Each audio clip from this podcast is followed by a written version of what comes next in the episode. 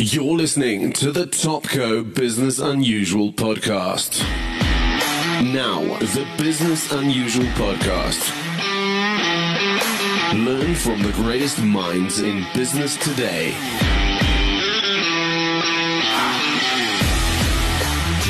Interviews hosted by Ralph Fletcher.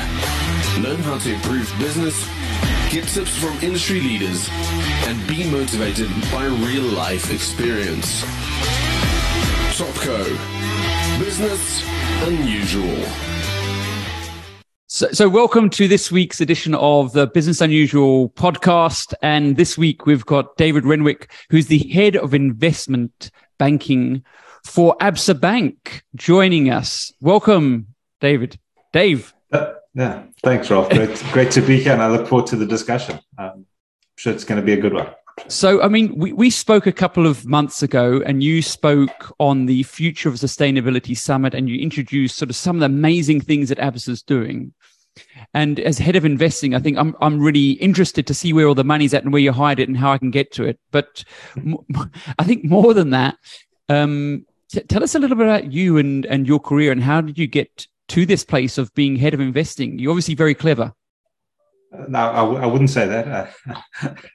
I, th- I, think I've, I've, always had a passion to see how e- economies and economics kind of help shape society and the positive force they, they can do, but also the negative force. And and so with, within within the investment banking area, you know, as much as there's some things which um, traditionally people have thought, you know, do they really contribute enough to society, and is it just taking advantage of financial engineering is I've, I thought we really need to try shift that narrative and also take advantage of the opportunity of actually being a force for actual tangible change, you know, uh, within the markets which you operate across Africa. And I've always been quite passionate about it. And the fact that there is this rising tide globally around kind of ESG and sustainability is just fantastic for me personally.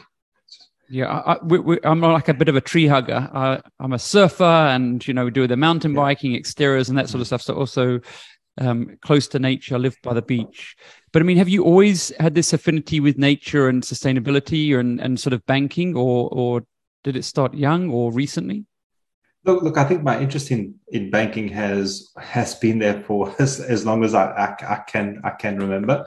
There were periods personally in my career where I was struggling with within the banking world, where kind of the impact I was potentially making felt like more impact on spreadsheets and financial reports than actually on environments and society. So again, I suppose I've, I've, mentioned it already. This is a fantastic theme because it, I think it can bring together, you know, those two themes which occupy my mind, and actually be, you know, a key part of my day job.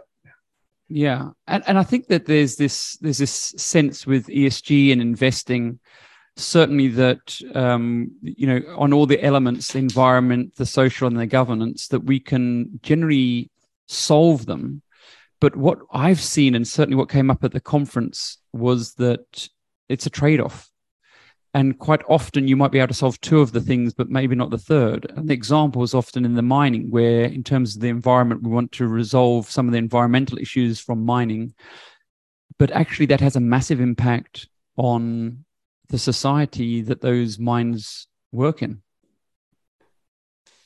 Look, I, I think I think that's right. Um, I suppose I'm I'm always nervous to to hit the trade offs too quickly in these discussions because actually there there is for me it, it all comes down to a key theme in in any big project or any big initiative is for me that that connection between business society and government.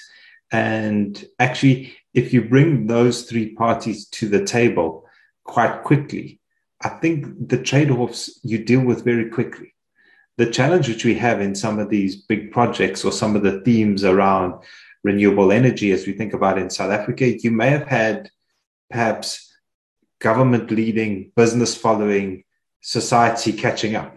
Um, or the other way around in some respects, business leading now. If you think about kind of the power crisis and the pressure or the work they've done with government to, to try enable this whole concept of captive power, but have they brought society to the table quick enough? So I think it's I mean, it's quite a philosophical point, but I think you need to try bring those three big clusters together early, and then I think you deal the trade-offs quickly, and it doesn't, uh, and it does, and then it creates for something which is far more sustainable in the long run. Is it that we, you know, all, all good things come from from big challenges? Is it that there's not enough common interest that things aren't bad enough? or have they reached that point where we can have these discussions? What's what's missing? Um, look, I, I think I, I suppose it, it's trying to split up what is kind of sustainability or impact investing, right? But I think if you look at at some of the the themes which which there, uh, the crisis is there, right? Yeah. The power crisis in South Africa is there. Um, the CO two emissions are there. Um, the impact it's having on society and health in areas like Mpumalanga are there. But of course, the risk to sustainable jobs in Mpumalanga, if there's a big shift in renewable energy from Mpumalanga to the Northern Cape, is, is a real risk. So I, I think I think the if I call it the crisis is there, the burning platform is there. It's how do we now kind of rapidly pull together and actually start debate, as you said, some of some of the trade-offs. But I don't think they they should block us in actually trying to drive some of the real opportunity that sits in front of us. And and is it just that we got got a, a bit of a silo mentality in terms of social groups, government groups, and business groups are not talking enough? Is it that we need to create more platforms, or is it there's too much talk and not enough action? I think it's I think it's possibly the the latter. Um, you know, I always talk about this fact that there is a there is this global wall of capital that wants to be deployed on sustainable projects, right? Um, yeah. And it's there, right? But it doesn't mean it's always going to be there. You know, if you look at 10, 15 years ago, you didn't see ESG linked kind of unit trust or mutual funds, right? Now you see them all over the place. Uh, and, and so, uh, what, what I do worry about when there's so much talk is that we're not taking advantage of the capital which is out there because it may not always be there. So yeah. for me, we need to create that paranoia. There's capital to invest in sustainable projects, whether they are of a societal impact or renewable energy or combination of the two.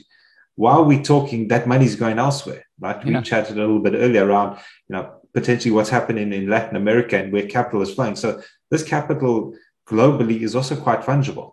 So yeah. SA needs to, we need to drive kind of less talk, more action, let's get more access to the capital. And some of the things which have come out of COP27 seem to be quite positive, although I don't necessarily want to have a big debate around it because there's a lot there. But there, there, does seem to be some signs of some good capital commitment, which is positive, right? Let's stop talking. Let's get the capital. Let's get the projects. Let's deploy it. Because yeah. as I said, it may not be there forever. Yeah, I mean, I, I suppose the, the, the we are talking a lot about Uruguay and how they have uh, over a period in, in a sort of worse position than South Africa in many ways. They have got a reliable power source, um, uh, but they had a long term view because they knew investing in sustainable solutions was was even more difficult then. Um, and they weren't getting any support, so they had to almost reinvest in themselves. And it took the action of everybody.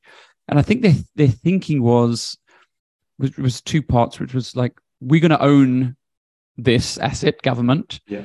but entrepreneurs we, you'll have a source of someone buying it from you, which is very similar to South Africa. So it seems that we do have some successes. It's now just amplifying it and accelerating it.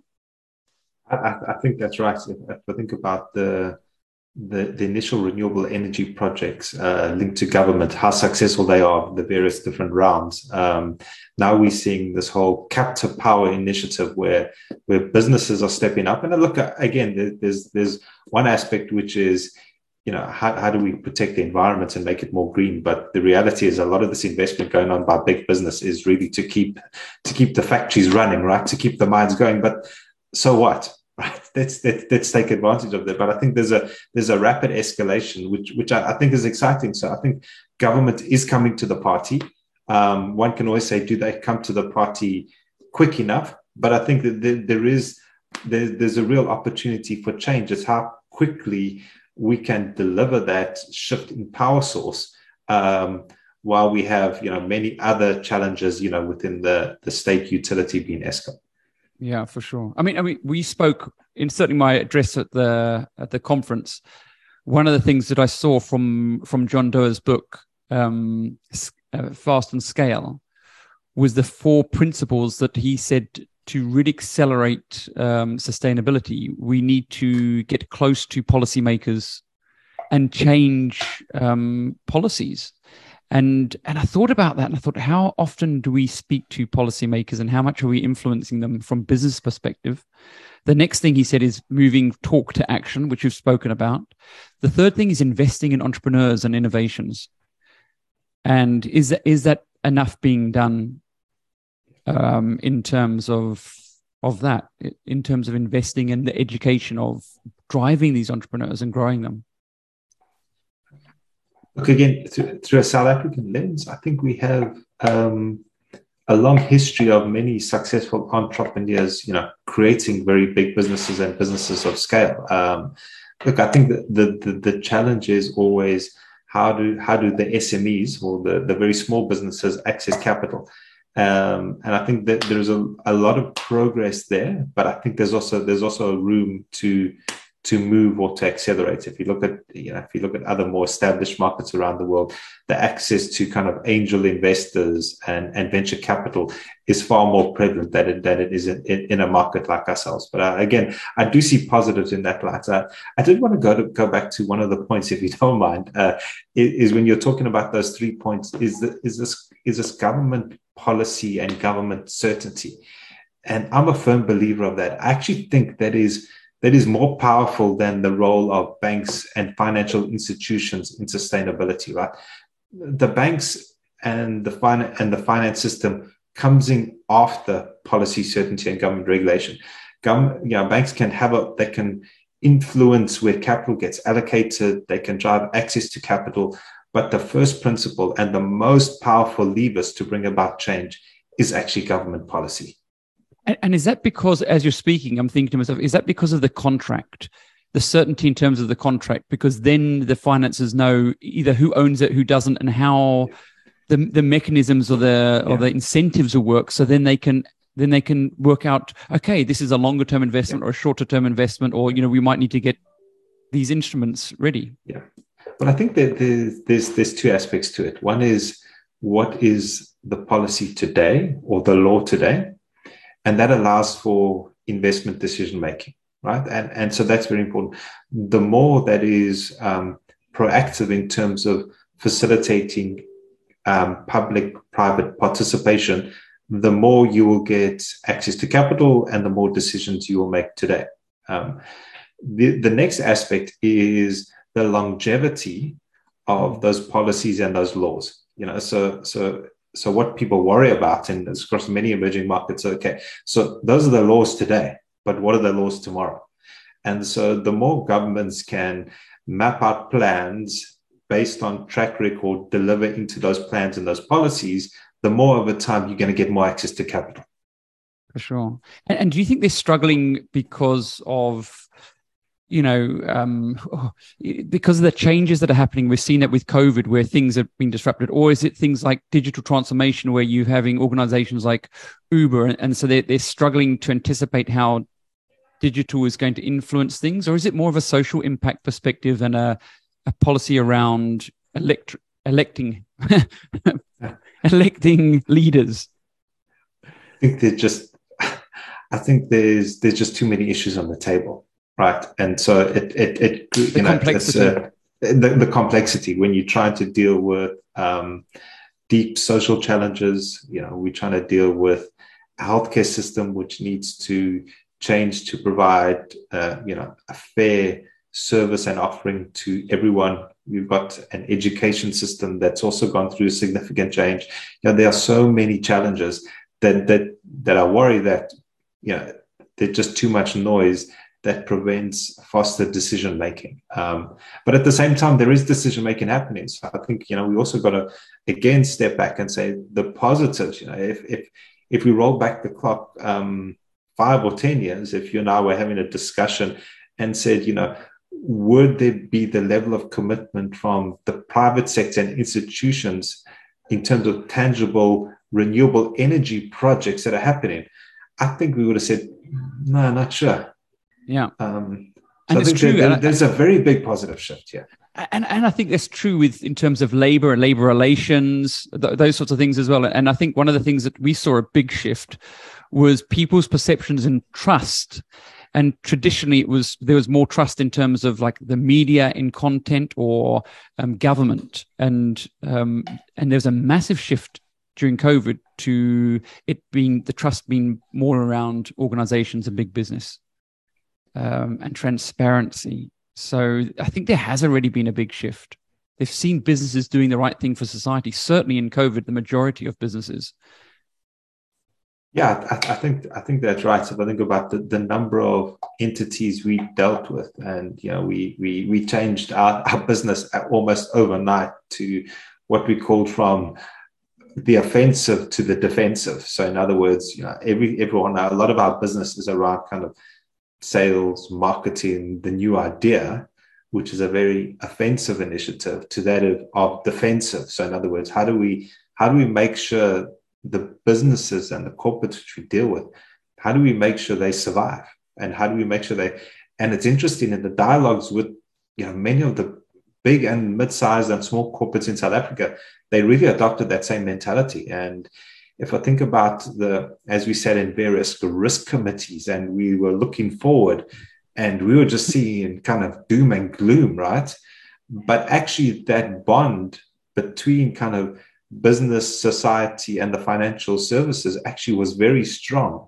That a lot of that doom and gloom actually never materialized. You know, if, if I think about the the level of large scale bankruptcies or liquidations, and, and there are some businesses that have really struggled to come out of the, the pandemic, but far fewer than we thought. Yeah, and I so- think it is a function of that, you know, the the, atti- the the attitude and the behaviors of kind of those key constituencies. Yeah, and, and almost I, I wanted to talk a little bit about sort of we're seeing it also in the mining industry as well. And, and there's this this I think this old perception that industrialized organizations, banks, and big corporates were abusive in terms of employees and productivity, but we're seeing a massive shift now, and the role of um, organizations like organized labor, trade unions, have they're really struggling to adapt because employers are looking at talent in a completely different way as possibly they did before. Um, they're they're really diving in, and so from a social impact, we're seeing businesses having far more impact now. Yeah, I, I think I think that's right. What we also mustn't lose sight of though is yeah, a big challenge we have in this country is a is unemployment, but b those people that are employed are they actually achieving a living wage? Yeah. Um, and you know, with with their take home, can they actually support a family, or are they visiting kind of payday lenders, or have debts that are through the roof just to actually survive? So, in other words, they're not they're not creating liabilities or debt, you know, for luxury goods. They're creating it, you know, to for school fees and school books and food on the table. So, you know, that so I, I agree with you. I think there is a lot of positives, but we shouldn't lose sight of the fact that even a big portion of the the employed community, never mind the unemployed, are struggling with actually a living wage. And that's probably something that business as a whole can be proactive about instead of waiting for government to change legislation and to bring about things. Yeah. We can be proactive, and I think we've been proactive in so many other ways. This is something that we need to put on our agenda. Yeah, I, I agree. And and so we- we spoke earlier about sustainability and some of the challenges with sustainability, and then we talked around the rise and fall of nations and the impact of education, and it's it's quite relevant because we we have the the Oracle of Omaha, the the the, the number one investor in, in the world, Warren Buffett, and I've, I've watched many of his sort of um, videos and one of the things I showed my children from probably, I don't know, 20, 30 years ago when he spoke at one of the universities was the best investment that he's ever made or that you can ever make as an individual is in yourself.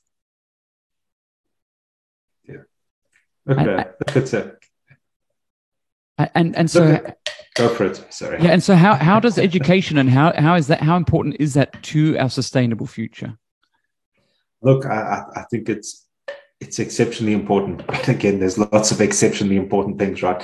Food on the table at the at the end of every month, getting basic healthcare, getting um, an an environment which you know is has a reduced level of crime and there is punishment for crimes committed. So, so I, I you know I always you got you got to balance these things, but but I, I fully agree with you, and I do think the role of education and the importance of education in in in the South African and the African context is is not at the forefront of where it should be at the moment. Um, I do think there is some some quite big challenges in in our education system. You we all see the same reports around kind of the the levels of maths and science capabilities that are that, that are being that are coming through our education system. And for me personally it's, it's a real worry because you know those are the people that we need to run businesses in 5 10 15 years time. And uh, look it's not a it's not a new concept but i do think amongst all the challenges which we have the need to elevate the or elevate the the concerns which are through our education system need to need to come to the fore a lot quicker and we need to see more change there. And and at the same time i do think that if there is a pocket that can create this awareness again i think it's the solutions there are solvable right? Um, how do you you know, how do you change the, the education system to make it more inclusive of a, of a higher standard? How do you possibly bring in the private sector to help? How do you bring in foreign investors into the education system? There's many examples around the world where this has happened. I think, again, I, I think this is one which is in our control. Uh, it, this is not driven by, you know, commodity prices or kind of inflation. This is this is something which, yeah, I actually think we we can tackle, and we do need to tackle. Yeah, and so I suppose it's the it's it's the we know we need to it's the how how are we going to come together as a as yeah. a grouping as a priority almost it seems like the yeah. it, it, we almost need these priority sort of initiatives to be driven by everybody. Do you think business is doing enough to drive these initiatives? I think I think they they they could do more. If, if I think about how rapidly the if we just take the power sector has evolved where I think government and business and we need to bring society in there a lot quicker have come together to try solve some of these these challenges. Yeah. Um, I think the same could happen in education. Yeah. There are many there are many pockets of private education that I think could be supersized, could you outsource you know, how do we bring a whole lot more expertise to the table a lot quicker? And I think the private sector can assist. I don't think the dialogue um, between government, which is by far the biggest provider of education in this country, and uh, people often think that that it's kind of the the private schooling system, but it's really not. It is a very I don't know the stats off the top of my head, but it's a very small portion of the number of children that get educated are in the private sector. But but there is a whole lot of a bit like renewable energy. There is a lot of capital out there that is very keen to support education. Yeah, for sure. And I mean, we, we've we've we have different award programs, and what we saw was the investment not necessarily in students and not even necessarily in teachers, but the best investment with the biggest results in terms of pass rates, literacy, is around the leaders of the schools, where there were some schools with 0% pass rates in matric, and it went up on average to 14% in the worst performing schools in this country, just with coaching and mentorship of the leaders. So there are some things we know work. How do we get business to help more then?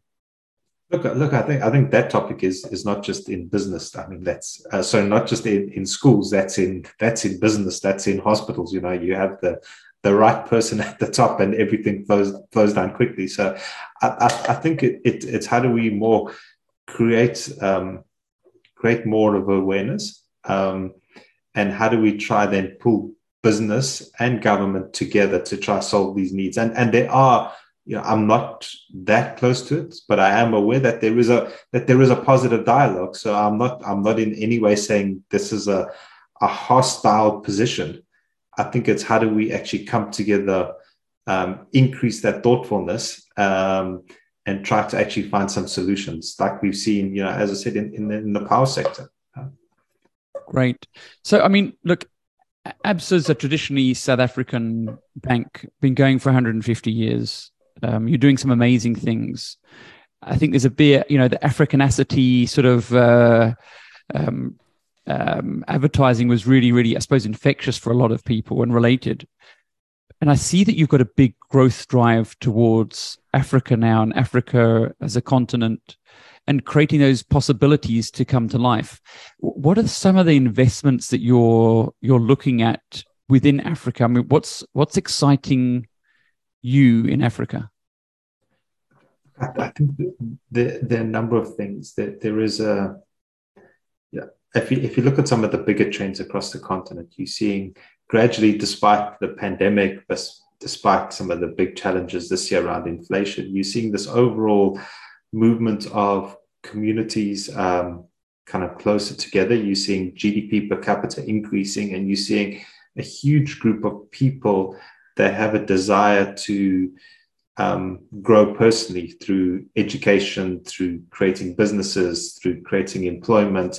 And, and that is and that is very exciting. You know, South Africa, we see lots of opportunities, but we see equal opportunities in many of the other markets, and, and there are common themes. And we think that there is great opportunity at a very domestic level, but then there's also very big opportunities at um, kind of a global level. There's, there's many people that see the opportunity like we see it and wanting to invest across the continent, you know, through our offices, which we have in, in many jurisdictions, there is always opportunities of people that want to invest in these same ideas. So we think it's, you know, it, it's, it's a, it's a very exciting growth opportunity in addition you know to what we want to continue to do you know with within south africa you know post the the separation from barclays you know we see ourselves as you know truly a pan africa bank and we want to live up to that aspiration. For sure. I mean it is exciting. And is that investment are you seeing it more necessary at the moment being in like infrastructure type projects to build that? Or do you see that we can skip some infrastructure projects, almost like the internet, and and and start looking at more technology type opportunities? Look, I think it's a combination. Look, the the, the technology opportunities are are interesting, right? You know, to, to build um, towers uh, across the continent. You've seen some very interesting businesses that have built these kind of cell phone towers, which assist in kind of data and and voice transmission. You've seen that across the continent, and that it's a little bit easier than trying to build rail railway lines and and dual carriageway highways, right? Um, and so some of that technology investment has happened very quickly. And if you just think about, although there's huge room to grow, if the level of internet penetration is very exciting across the continent, so access to data, access, and, and that is critical as to where you see businesses evolving quite quickly. You know, the you know one of the most important devices um, an SME has on this continent is their mobile phone, right? Yeah. Because that's that's their bank, that's their supplier dialogue, that's you know it's, it's everything there. So I think that that is very interesting.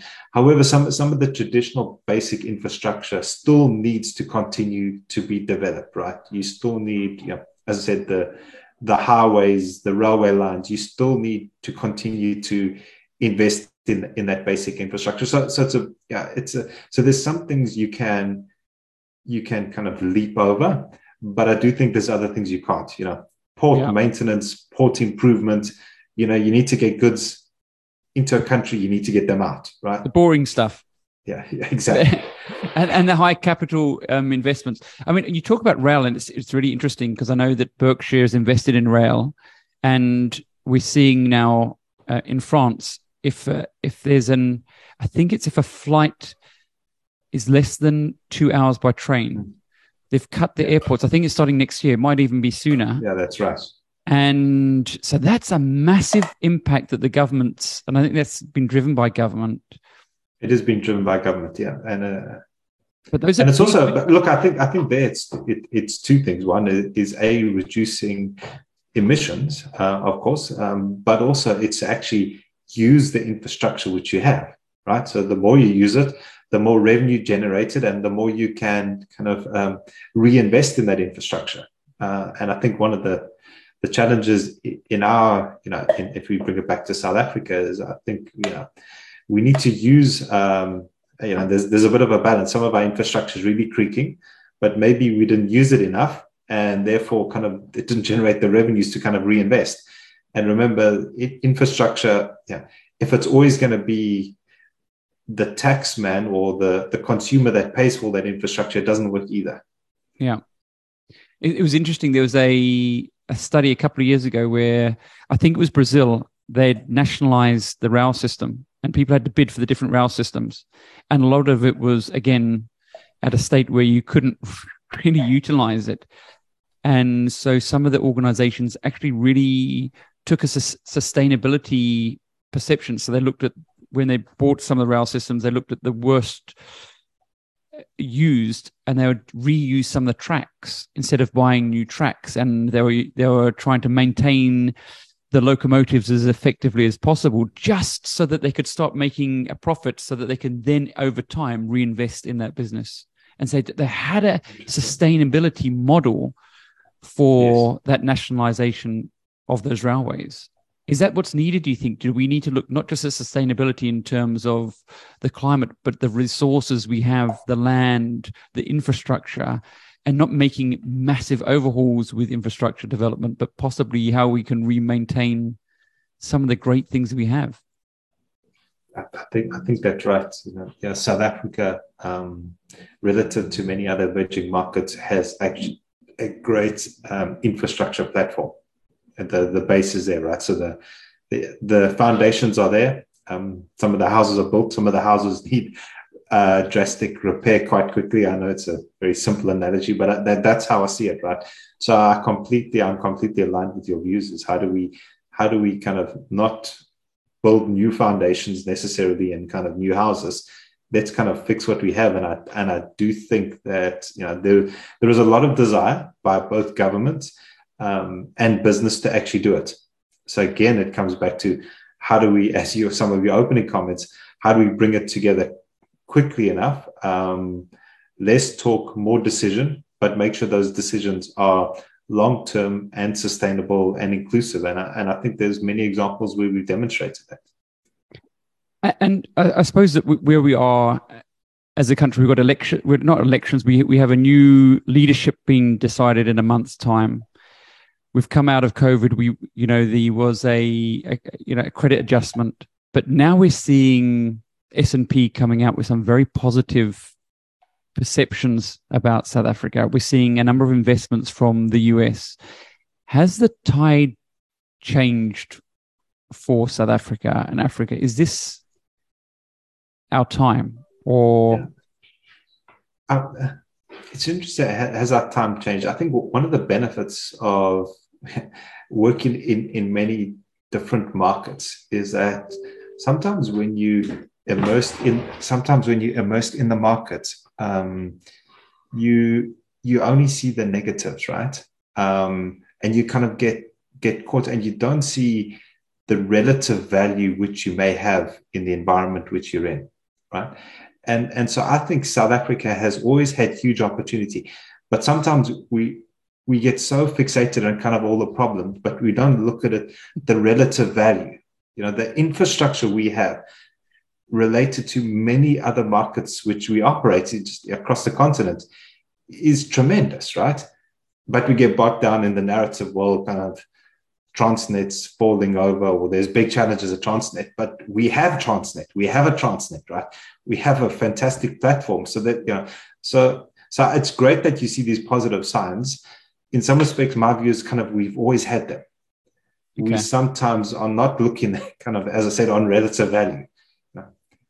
So how do we how do we dive into them more then is it is it about reflecting on the good and, and trying to make them better because there does seem to be a sense that f- firstly there was that everybody was leaving the country and the skills and and sort of but w- what i saw certainly um, is some of the JSE listed companies in South Africa are, are, giving a phenomenal return on investment. So you have that. You have a lot of yeah. organizations in South Africa doing exceptionally well for their shareholders and for their employers. And when they're investing, they're taking their profits and investing internationally. They're not getting the same returns, and a lot of them are coming back and reinvesting in in yeah. South Africa. I think that's right. Because look, in simple terms, they know how to make money here. But uh, yeah. many, many, many of our, our, our big businesses uh, in South Africa have operated through many challenging periods in this market, and they know how to generate, you know, good margins. They know how to build. They know how to invest, and you know, often they've gone into markets sometimes through acquisition. And I always caution people, kind of, if, if you the foreigner and you outbidding all the local investors for an asset, you know have you not missed something here? You know, and, and it's the same in it's the same in our market, right? You know, the best uh, the most capable people to understand value and opportunity are the people that live and breathe in that environment. Yeah, they should be the best people to understand value. Should not be someone who's coming in from internationally. And I think, and and so the, that's why the SA businesses, I think a lot of them are exceptionally strong and exceptionally well run. It's people that really understand how to create value in this environment. so funny, I'm not, and, I, and I'm not, and I'm not chasing away foreign direct investment. I think it's hugely valuable, and we've seen, you know, more foreign direct investment in kind of the data centers in this country. You've seen, you know, big investment again by kind of Walmart in in in Massmart. You know, there's so that so that's all very positive. So it, it's not a case of one good, one bad. I'm just trying to create, you know, the, the point that actually you were saying that we have some very well run businesses in the, in this in this market. Maybe I'll I'll say this. It's not just well run businesses. I think we have great leaders and great business people also in this market, and and so maybe I'll, I'll help you a little bit here. When I read um, the Naspers book about Koos Bekker, they were very strategic that when they made their best investments is where they invested in a company that had great leadership from that country. So it was it's not just a reflective about South Africa. It's about we don't necessarily need to take our people and take them to other markets to invest in other countries. We can invest in other countries with other top talent. But the same here. If people are going to invest in South Africa, they should be investing in the people. They should be investing in the leadership here. I think I think that's right. And you know, as as Absa, be careful, it's not an advertorial for Absa, but if I think about how we developing our, our businesses in in various markets, the board, the chair, senior management, yes, there may be some participation from people, you know, from the big, from the controlling shareholders or large shareholders, but it is very much local, local driven. You know, we want top bank CEOs, you know, very strong board that really understands the local environment. That's that's for me very critical. And I think where where acquisitions go wrong, both where South African companies have bought things internationally and where kind of international companies have bought things domestically is you know when they all of a sudden shuffle the decks and the people that are there really don't understand how to get things done they may be exceptionally competent in their fields of expertise and, and many of them are but the old analogy there's you know there's nothing like local knowledge so, so, I mean, it's fascinating because you're obviously doing a lot of investment. You see a lot of trends, and so there's the analogy that you know you can you can um, you can take a great leader and put them into a bad company, and you'll still have a bad company. And so, when you're investing in good companies, what are you seeing as those principles or those things that you're looking for from those organizations? Look, I think there's there's a couple of things, right? One is is is, is there is there a very clear strategy and business plan, right? Does it make commercial sense? Does it have the right ability to generate sustainable margins? But again, that's kind of all desktop analysis, right? The key then is, as you say, is how do you overlay that kind of, well, the, the strategy makes sense. The business can generate acceptable margins but then who who the people that actually deliver on that um, and if we go back to kind of the the covid example right it, it, it's for me is very interesting there were on paper there were some there were many businesses that shouldn't have survived for sure there are many there are many businesses today should but due to the tenacity uh, of the management and how they galvanized the entire organization they did survive. And there's some other businesses that maybe have not fallen over yet, but are in very bad shape.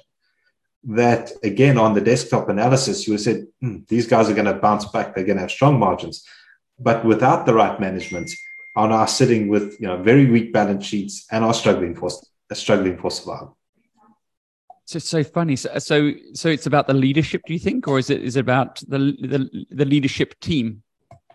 it's definitely the team, right? Uh, and but again, a good leader, a good leader knows that, right? So I think it, it just naturally happens, right? A good center forward might not know that, but a good leader okay, we won't get into football here. Um, so I suppose the, the, the, the next sort of um, insight is that, you know, we spoke about earlier growing this economy. How do we help fund and grow SMEs? And for many I suppose fintechs, fast growth companies, there's this appetite to need a runway to grow. But for a lot of traditional SMEs, there's a perception of how do they get funding? I suppose that's sort of the question I'm almost leading to is like, what can an SME be doing to make themselves attractive for investment? And is that the main thing? Is is investment the main thing that you should be looking at, or is it their network or is it some knowledge or skill or some insight? What what what are your thoughts there? Look, I think whether it's a big business or a small business, I think those same basic principles apply, right? You know, is there is there a very clear strategy? Does the business plan link into that strategy? And do you have the right people? I think I think where the and so you have many SMEs that that have those key components. I think the last factor, of course, which many big businesses um, take for granted is do you then have the balance sheet? And I think that's where you're going, right? And I think that's where, of course, the challenge is, you know, in environments where you don't have the same um, level of SME equity investors through type of angel investors or venture capital. I think that the fintech players are rapidly filling some of that void. Um, and it's very interesting what they're doing. However, a lot of them are are serving the and, and there's two aspects to running a business well, of course. There's the balance sheet and then there's kind of the income statement. And the fintechs are, are helping a lot in terms of the income statement. So in terms of how do we how do we take a view on your debtors? So how do we discount your debtors far better than big banks can do because we have great technology and we really understand the flows in your business. So I think they mm. so of course they they allowing the they're allowing the SMEs to be far more effective in their cash flow generation, which is great. You generate cash, you generate profits, you create equity, you know, over time. But it's not necessarily solving kind of often you need equity very early on. So so the the fintechs I think are playing a remarkable role. Mm-hmm. Um, and they really are servicing an area of the market which has been a little bit neglected. However, it, it's not it's not this it's not going to solve everything you yeah. still need more in that venture capital angel investor where you're going to see you know a stronger balance sheet on day one than than a weaker balance sheet. You know if you look at many businesses which fall over early on it's not through sometimes lack of energy passion commitment strategy business plan. It's actually just access to capital. But the, but you know i suppose it's that old saying is um you know all, all, lottery winners end up poorer. So you know it's not necessarily just access to capital because if you don't have the discipline and the the principles in place getting getting finance in itself is one part as all lottery winners will tell you. But you know once you've got the money it's easy to spend that. Uh, well look again it goes back to kind of the management and the people right? And i think that's that's the hard decision. And so it's easy to say, well, you need more uh, venture capital, you need more angel investors, right? It's that, that's easy to say, right? To get people that can sit and look at small opportunities and really understand the people that are going to run the business and to do that assessment to say, is this the person that is really going to look after the last cent or the last rand? Or is this a person that's going to say, well, you know, I'm just going to invest now and don't worry, I will get more equity as it comes along, right? And um, and it's interesting because some of the fintechs um, over the last few years, and, and some of the, them in Africa have adopted that, right? You're seeing some of the, the big fallout in fintechs and tech now is that I think people of the view that if the fintech in itself is a great idea, um, that there's always going to be more capital, right? But the world has changed quite a lot this year. And I think some of the fintechs, and you're seeing it in Africa, as well as you're seeing it in, in many places, a lot of job cutting, you know, a lot of business rationalization because people have realized that actually I need to create the business, which is a fintech business. I need it to show signs of getting to profitability. You know, I need to show positive cash flows. There's not just this infinite pool of series A, B, C, D kind of fintech capital that's just going to arrive. That uh, kind of that that game is over for now. Yeah, and and so do you think that um, part of this the strategy is not just skill, but organizations need to be looking at values then as well when they're looking at team players and people and even investing in organ- other organizations and working with people? Is that a big thing do you think? Yeah. Values is is very big. I, th- I think people um, look I, th- I think there's as society has evolved and evolved positively you know the the pure profit motive um, has been weakened by the fact that people want to be associated with organizations that have the right value system and generally have a positive impact in society. And so it kind of, as society has become more aware of that and wants to drive that, you know, in, uh, you know, people say that that businesses maybe, yeah, we've got great values and look what we're driving. But for me, actually, you have to have that. That is kind of your ticket to the game, right? If you if you don't have that, no one's going to work for you, right? work for, yeah, yeah, yeah. So it's it's not like we, we've got to get it. It's like if you don't have it, you're not even coming. Like don't bother. Yeah, exactly. Yeah, exactly. And so, um, I, mean, just closing up, we're, we're talking to the head of invest investment banking for Absa. And so it would be a pity not to ask you your own personal or, or you know, business investment sort of principles of success or advice. What sort of what what do you what do you think are the principles both personally and for a business in terms of investing? Yeah, look, look, uh, you know, I'm, I'm put you on the spot here. I, am not, I'm, not, I'm not a certified financial planner, and it would have to come with a very long narrative that anything I say is not it's, it's not tax advice, it's not financial advice. Look, look I, I think with, with with anything is you know it's kind of patience and commitment, right? And that's how businesses have evolved, and and the strongest businesses are, are those that kind of have a clear plan, know that there's going to be bumps along the way, but are disciplined enough to stick to that plan. And I suppose also disciplined enough that sometimes that plan will need to shift a bit to the left, a bit to the right. But yeah. you've got to be able to stay the course. Um, yeah. And successful businesses, you know, across this continent, in this country, and globally, are all of those that have always been run by a very disciplined kind of ethos. We've got to do things properly. We've got to do things right. We've got to be yeah. inclusive. Um, and those and those that are that are not fall by the way. And, and, and but so again. I don't think that's I don't think this is something which is new, right? It's something which has been around before. But we forget it sometimes. And I think that we're in the TikTok sort of world of immediate gratification yeah. and we're in the Bitcoin world of speculation and in, in that share price analysis where we're constantly looking at performance on a weekly, monthly, quarterly yeah. basis and I think we see the same thing with positive change, like you talk about transformation, um, diversity, those sorts of things change within people and organizations takes time. And so whenever I've pushed change too quickly, yeah. it often fails instead of trying to be that little bit. And I've tried to do it because I've tried to implement it with a, a bang, but it's often be having the patience, the long term. I, I completely agree. David, it was lovely having you on the podcast. We're so grateful. Um, I think it's it's such a interesting conversation. Um, I suppose that the the last point is really, you know, the the Prime Minister of Barbados came to South Africa. I actually saw her speech, so I didn't watch it at the Nelson Mandela Foundation. And I suppose in many ways it's the North versus the South. So the North has created a problem around carbon emissions and the South in many ways has to pay for that. Yeah. Is that a challenge Is that a challenge, or is it that we just must accept what happened and moved on and just invest in the things we need to invest in? Look, look. As a banker, I see that as a huge opportunity. Okay. You know, as I said earlier, there is this wall of capital, if I can call it, from the north that wants to invest in our continent, continent to generate renewable energy, which will hopefully generate power.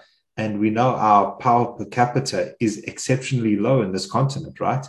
So if we can harness, I think we should, I think we should um, really focus on this, on this, what, what is perceived to be a challenge and create this opportunity and say, guys, okay, yeah, you were the problem, right? Now let's fix it, right?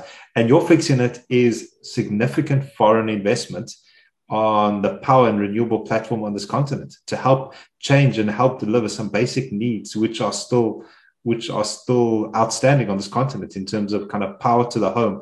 Without power to the home you don't have access to data. You can't run your sme you know you your your you know children need to be educated through online platforms now. They need access to global connectivity. So yeah I, I think there is that debate but i think we should capitalize on it.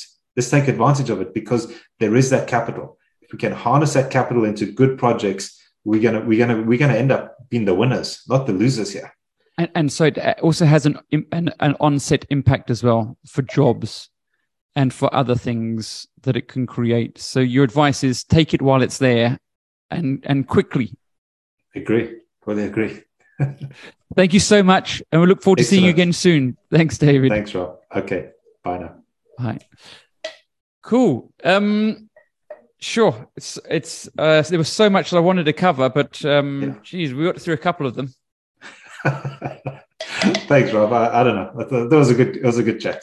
Yeah, yeah, I, I, think so. And um, I think the last part is like just being patient as well. I think we, we've what I see is uh, good organizations, good countries. They have a plan and they're patient about it, but they stick to it. And I think that's what you're saying as well about the government. We need to have a plan yeah. now, and we need to stick to that plan and get everybody around. Lovely. Thanks so much. Good. Thanks, Rob. Talk Bye. soon. Bye. Cheers.